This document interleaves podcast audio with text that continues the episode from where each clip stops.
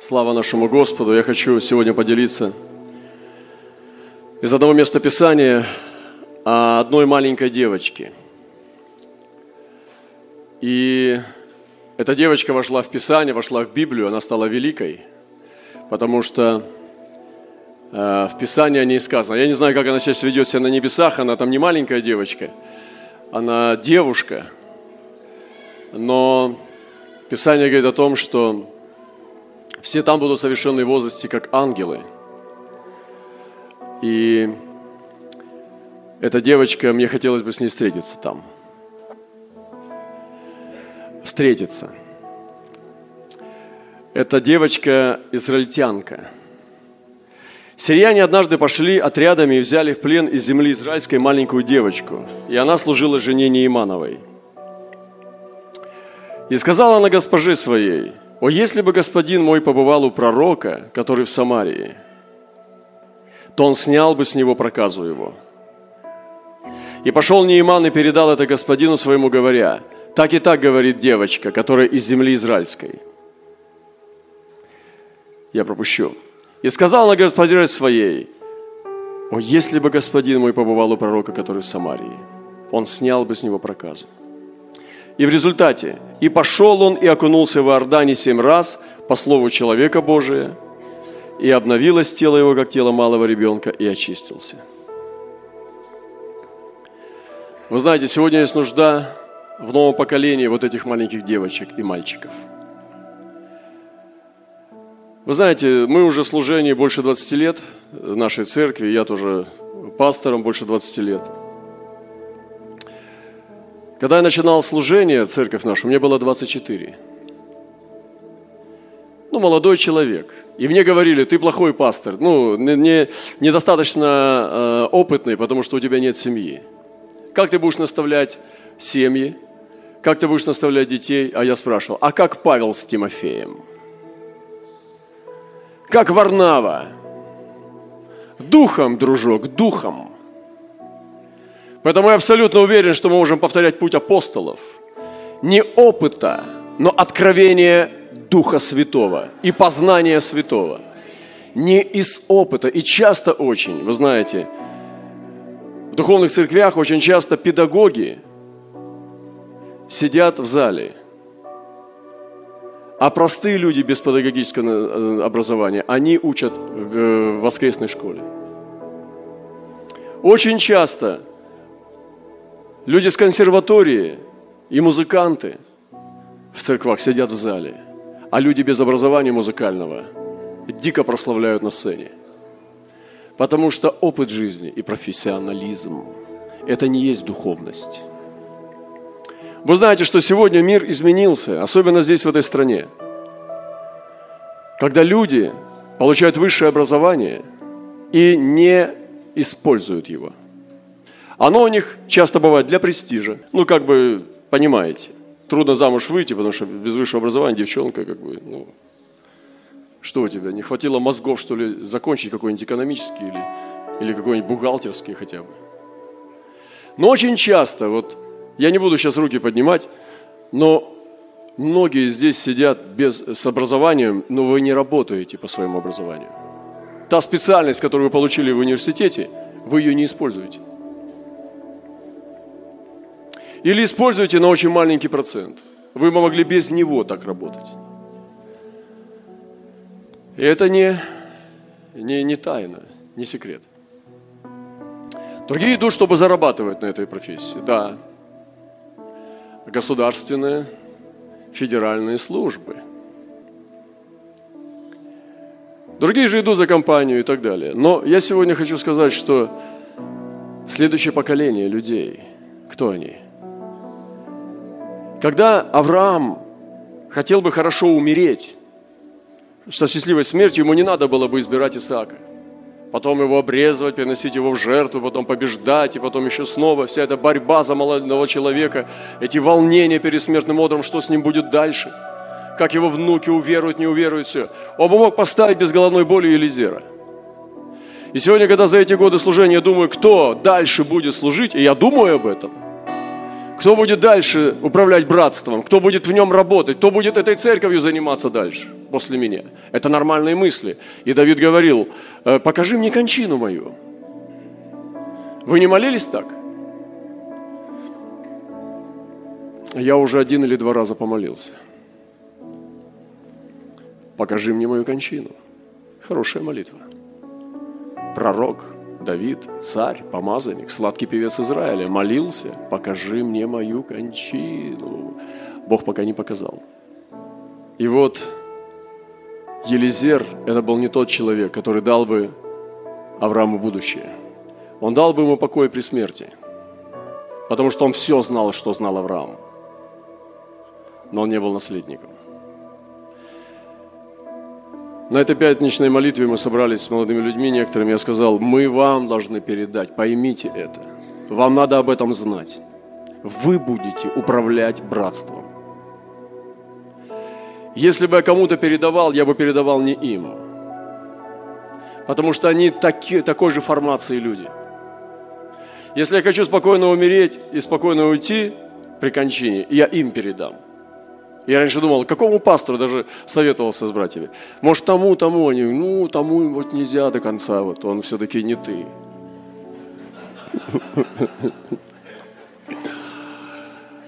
И это люди новой формации. Те, которые будут делать ошибки. Те, которых будут не принимать. Те, которые будут разбивать нос, потому что не, не хватает опыта. Им надо передавать. Вот этим маленьким девочкам. Она спасла целый народ. Нейман, прокаженный полководец, получил исцеление, стал поклоняться Богу живому. И в то время Сирия была спасена. Не как сегодняшняя Сирия. То есть практически они выжили до сегодняшних дней. Возможно, благодаря маленькой девочке, потому что другие народы полностью исчезли с лица земли. И вот эти маленькие мальчики, которые накормят целые народы – который принес пять хлебов и две рыбки, что было в голове у этого ребенка? Иисус сказал, что вы дайте им есть. И все стали думать. Кто-то схватился за сумку, кто-то стал думать, это не получится. У нас есть опыт жизни. Невозможно пятью хлебами и двумя рыками накормить. Маленький мальчик стал, Иисус сказал. На, Иисус, приумножь. И он принес пять хлебов, две рыбки. Давай, накормим чистое мышление, не отравленное религией, негативным опытом, плохим опытом, опытом неудач. Этот мальчик накормил пять тысяч мужчин, которые, не считая женщин, стариков и детей. Сегодня Богу нужны такие маленькие девочки и мальчики. И было откровение. Сегодня пришло. И я хочу вам поделиться им. Это побудило меня говорить на эту тему. Сегодня ночью пришло это откровение. Вижу огород, на котором созрели разные овощи и фрукты. Плоды некоторых овощей были нереально большими. Многие удивлялись, как так быстро все выросло и созрело. Очень выделялась в этом огороде, как трудилась маленькая девочка, лет пяти или шести. Вы видите, сколько Нейманской было?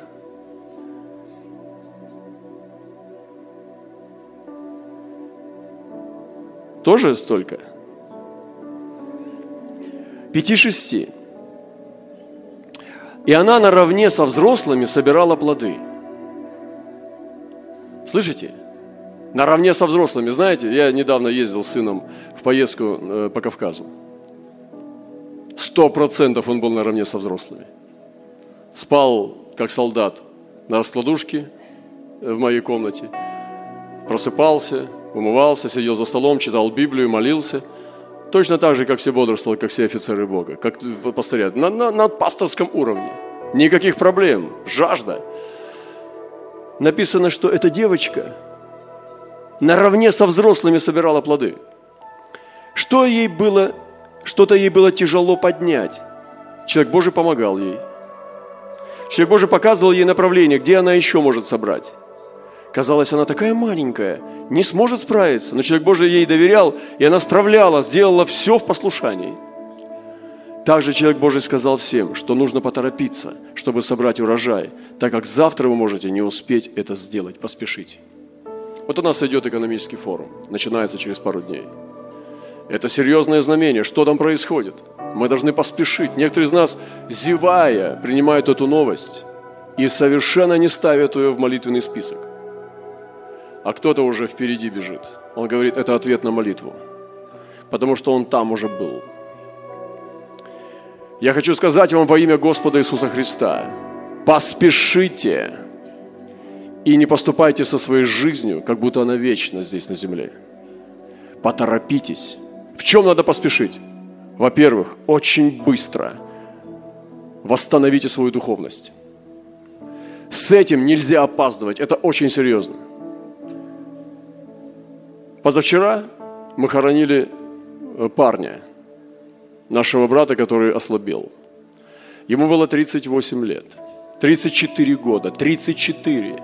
Наши братья-служители были на, и сестры были на похоронах. 34 года. Закончил репцентр, был на миссии. Вы думаете, он знал, что он умрет? 34 года. Это очень серьезно. Я могу уйти в вечность в любой момент. Раз и все на Божьих часах. И ты тоже. Что ты оставишь после себя? Дом, машины, Сбер, Сбер, там что у тебя там, на эту карту с деньгами, накопление.